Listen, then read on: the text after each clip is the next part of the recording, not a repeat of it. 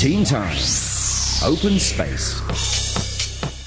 Hey guys, you're tuned to RTHK Radio 3, and in tonight's open space, we have students from Carmel Secondary School. Welcome! And here are the lovely students introducing themselves. Hi, I'm Abby from 3A. Hello, I'm Jamie from 3A. Hi, I'm Jennifer from 3A. Hi, I'm Jeff from Free A. Alright, welcome to our studio, guys. Tonight we'll be talking about something that could be quite sensitive to those who are maybe a little bit conservative. We're gonna talk about LGBT. Can anybody tell me what they stand for? Okay, let me first talk about L. Okay. Um, L is mean lesbian and it's uh, used to describe a sexual and romantic romantic desire between females. Okay, so it's about the girls. And G stands for? So G stands for gay, and it is the romantic relationship between boys. Okay, and the B would be? The B would be bisexual, also the romantic relationship between the their own gender and the other gender. Okay, so it's both ways. Yep. And T? T is refers to transgender people.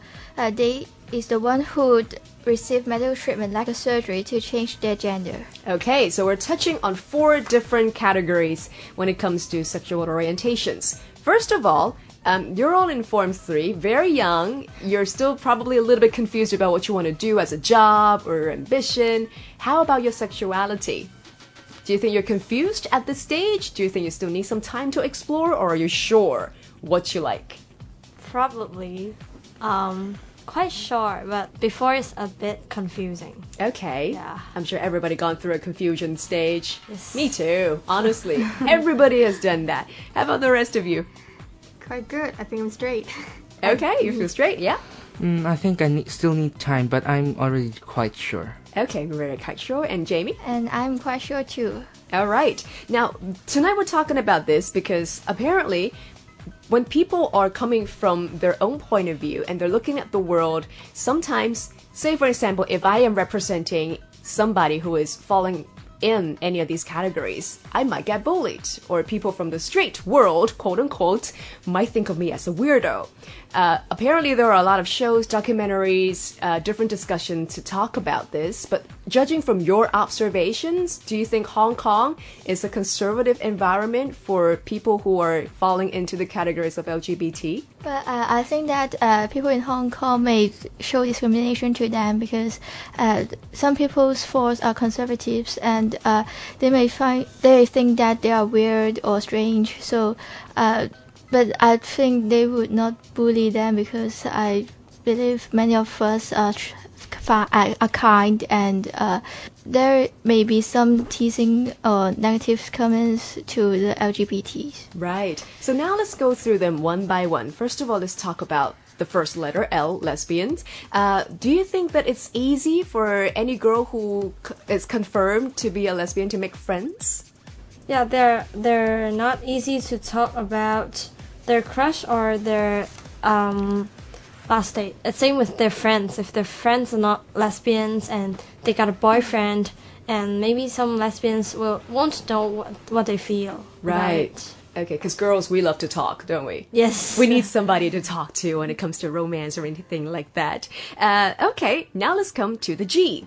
Uh, we got Jeff here to speak to us about that. Uh, sometimes people wonder whether it's a, a choice scientifically. Is it? Um, there's some evidence that said, is said that, that it's caused by genetic or psychological problem, but is not very sure about it in, at the moment. Okay. Now, coming from, uh, of course, Hong Kong, we have a majority of Chinese people might have more traditional thoughts. Do you think that we're getting more open to talk about sexuality now?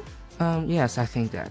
I think so because um, more as the internet and the TV, I, I think many maybe TV shows or dramas and or website are making Chinese more open up minds. Yeah, not even just the Chinese shows, like internationally. Say, for example, Glee.